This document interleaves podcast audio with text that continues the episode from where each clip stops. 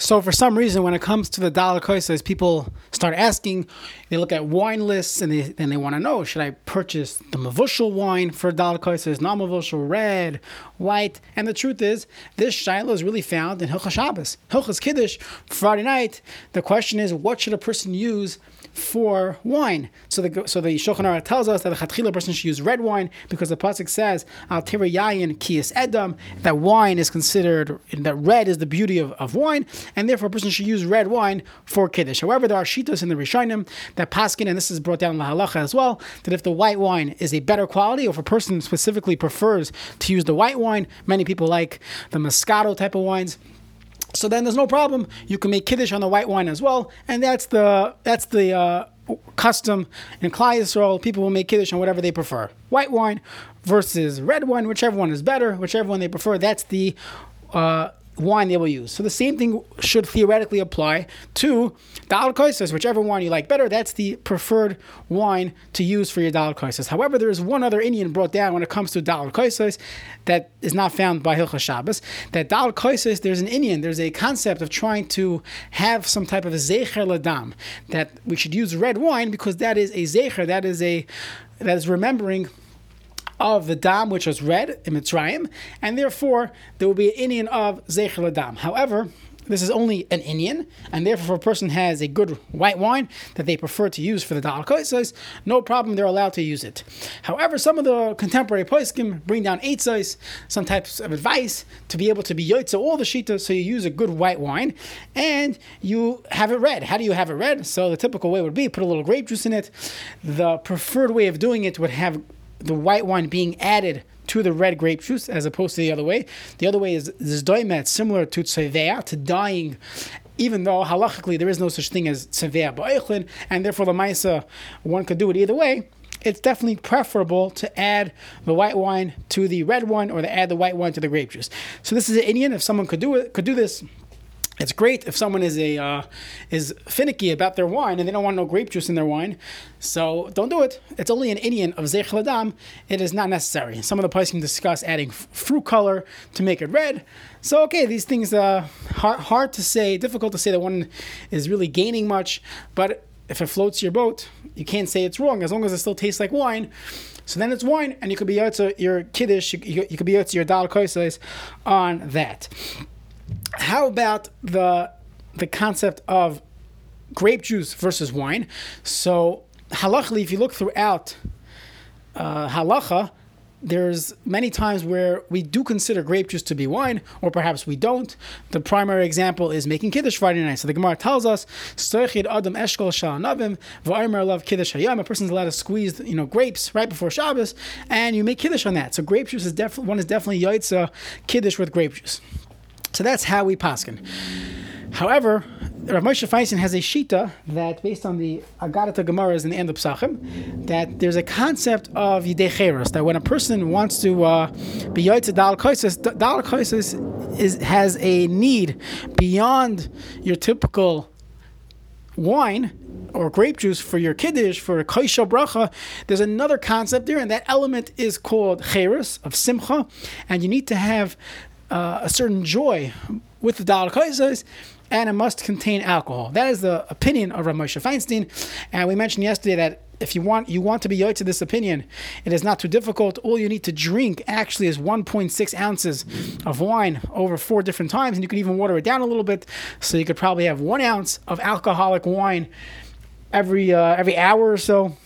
Not too difficult, but that is the opinion of Rav Moshe Feinstein. I just want to point out that Kimat, all the poiskim in print argue on Rav Moshe Feinstein, and they see that we never are machalik between wine and grape juice. One is definitely yaitz with grape juice for the Dal Koisos. They say Rav Schwab was yaitz, he used to drink grape juice, the Brisker Rav, the Steipler, many of them used to use grape juice. So the truth is, I always had a question, always bothered me, why would they use grape juice if they could use wine? Isn't wine, at least, you could argue, according to Rav Moshe, that wine is better?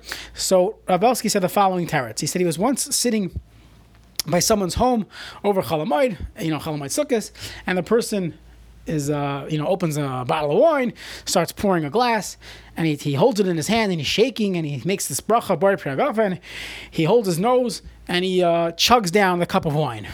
So Rav Belsky said, I asked him, what are you doing? So the fellow responded, I'm trying to be Yaitza Simchas Yantiv. So Rav Belsky said he definitely were not Yaitza Simchas Yantiv.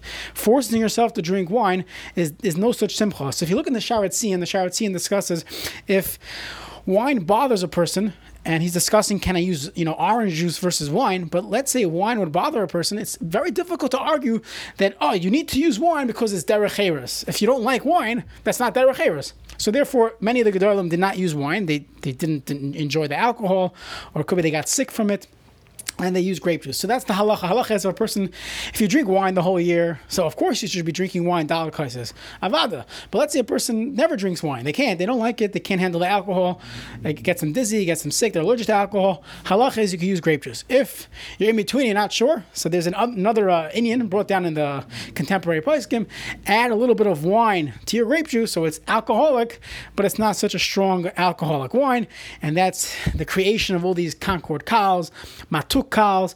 So if if you want to be Yotza, you know, Rav Moshe Feinstein's opinion as well, you might as well have, have some alcohol. But there's no inyan of using uh, there's no need, sorry, there's no need to use alcohol if a person, if it's going to bother a person. One could argue that many of these matuk cows or concord cows are people don't, don't really enjoy it at all. People would rather drink grape juice. So then you would have Rav Belsky's opinion that you should use the grape juice because you'll have more cheres by using the grape juice than using the matuk kal, which you're not going to enjoy. You're not going to appreciate it. How could you call that cheres? How could you call that simcha? Okay, so that's regarding grape juice versus wine. Let's say a person cannot even drink grape juice, so then they'd be stuck using Chamar Medina. Uh, if a person's diabetic and they really, really cannot drink any of these grape juice uh, or grape products, you can't drink apple juice as well. So there are very few things that we, we would consider Chamar Medina that are sugar free. So one thing that comes to mind would be a cold brew coffee. That perhaps one could consider that a Chamar Medina. You look at the prices of it today; it is considered a chash of a drink. So if a person is a chayla and they cannot drink the wine for dalad kaisas, so perhaps they would drink a cold brew coffee, maybe tea, a fancy tea would be also would also be considered shtia, but it would have to be iced. If it's hot tea, you're not going to be able to drink it in the uh, required time. Okay, so that's regarding grape juice versus wine and other types of drinks.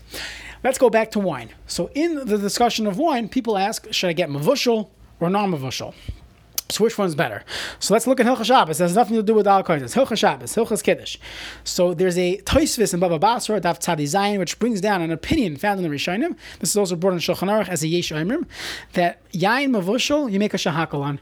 The Yain Mavushal is so inferior to wine. Once you cook it, who would cook wine? You cook wine. Now the truth is when you cook alcohol, the alcohol will evaporate at 170 degrees. If you're distilling something, if you're making brandy, you would capture that alcohol and, have a brandy drink from it. But if you're not capturing the alcohol, the alcohol burns out. So it makes sense that yain mavushal ruins the taste of wine. And therefore, some Rishonim held you should make a shahakal. So that's first of all. Perhaps we should be chayshish concerned for those opinions that wine that is cooked is no longer a bar often, so you shouldn't use it for dalal That's number one. Another thing is that if you if you look in halacha, there are other reasons why yain mavashal is not on the same level. It's not fit to be it's not roy lehikari like mizbeach for the yain esachim.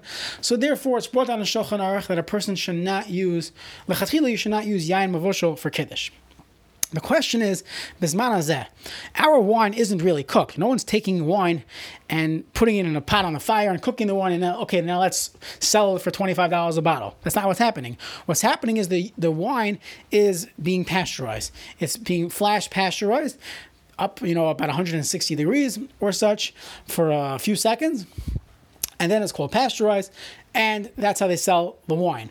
So the question is, is that really called yayin mavashal? So there are two sides of the coin, and I'm going to be making on both of them. So hold on.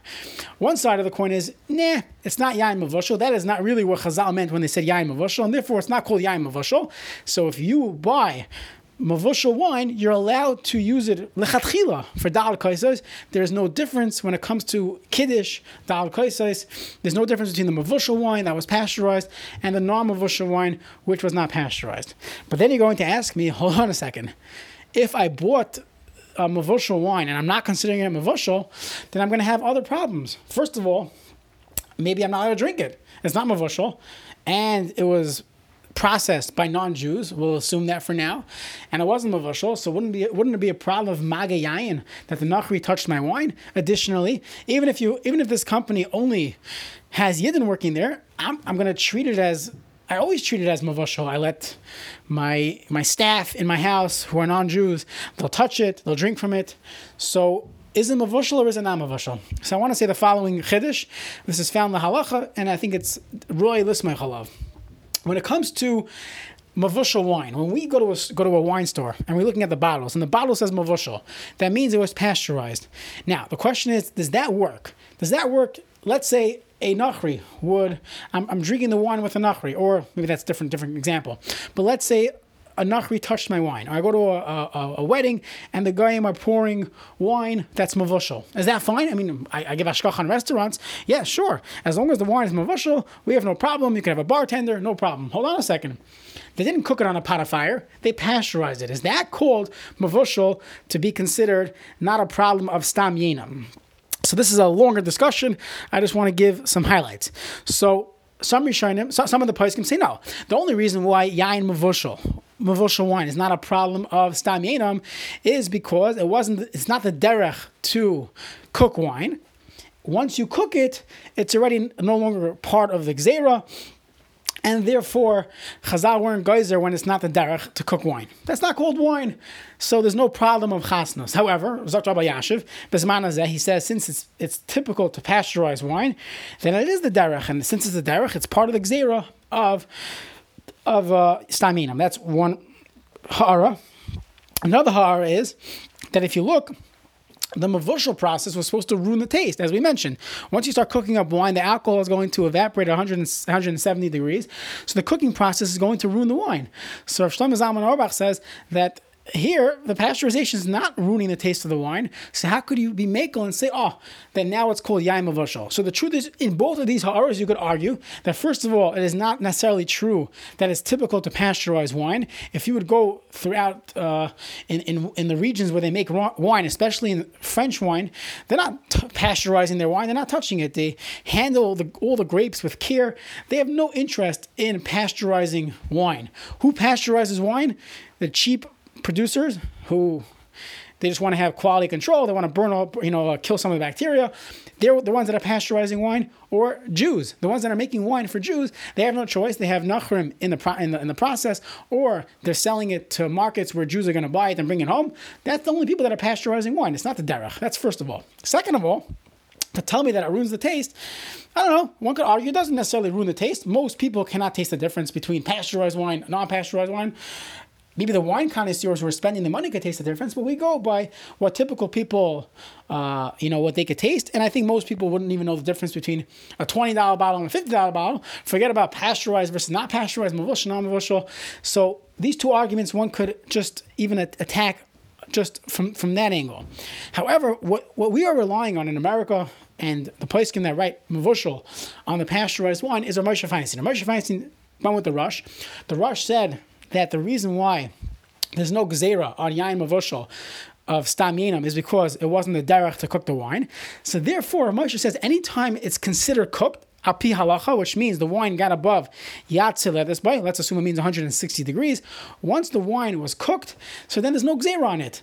Now, don't tell me, well, now it's normal. Who cares? Chazal aren't here today. They're not adding new things. As long as it's considered cooked, it wasn't part of the original gzera. Havud we don't add to it, and therefore the OU and many of the hashgachas rely on Rav Moshe Feinstein. Anytime it's called pasteurized, it's called mavushal. Uh, when it's called pasteurized, so it has a din of mavushal, and therefore there's no problem of stamina. However, one could argue the flip side of the coin is like this: that when it comes to making kiddush, uh, or dalal kaisos, when I say I cannot use mavushal wine, that's because mavushal it tastes so bad, or it's it's not even nobody would do it. So I'm ruining the wine by doing it. But today, first of all, it's not really cooked on a pot. It's only halachically considered cooked, but it doesn't ruin the taste. Second of all, it's somewhat the derech. People are people do pasteurize it, so you can't say nobody would ever do it. So therefore, one could argue, and this is my opinion, that as long as it's only been pasteurized, you could you could use it for dal koises lechatchila. There'll be no inyan of using non-mavusha wine, and you could rely on Moshe that since this is halachically considered classified as mavushal, there's no gzera of stamenim on it, and there will be no problem if a nachri would touch it. Once it says mavushal on the bottle, we consider that outside the gzera of stamenim, and you can rely that it's called mavushal. That's mavushal wine. Okay, shkoyach.